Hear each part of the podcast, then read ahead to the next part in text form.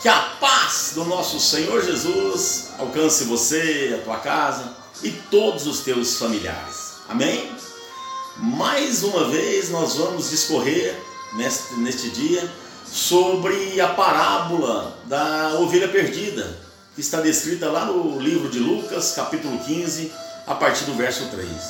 A primeira mensagem eu disse sobre o arrependimento, né?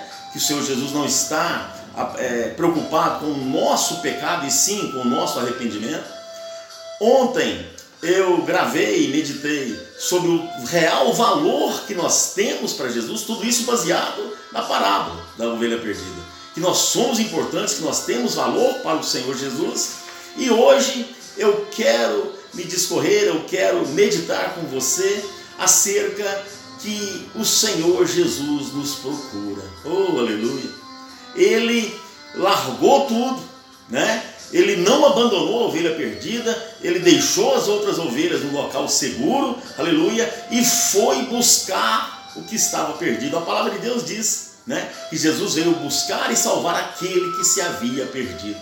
Ele veio para os doentes, ele veio para salvar pecadores, né? Ele move os céus e a terra, oh aleluia, para conquistar a mim e a você, para nos atrair. Portanto, meu amado, minha amada, o amor de Jesus é eterno por mim e por você. Né? Ele tem prazer em ter eu e você na presença dele. Por isso ele nos procura. Por isso ele, como o pastor aqui da parábola, foi atrás, procurando nos lugares mais remotos aquela ovelha que havia se desgarrado, que havia se perdido. O Senhor Jesus nos dias de hoje está nos procurando. Ele nos procura em todos os momentos da nossa vida. Basta nós abrirmos os nossos olhos e ouvidos espirituais para estarmos atentos o chamado que o Senhor Jesus faz para as nossas vidas. Amém? Então, meu irmão, minha irmã, seja ciente, tenha certeza disso. O meu Deus, o seu Deus, o nosso Deus continua a nos procurar. Amém?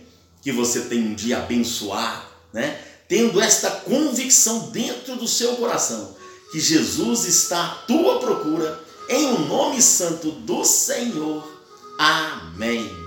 Amanhã nós meditaremos ainda sobre esta parábola da ovelha perdida. Amém? Eu sou Wellington Tavares e esta foi mais uma palavra do pastor.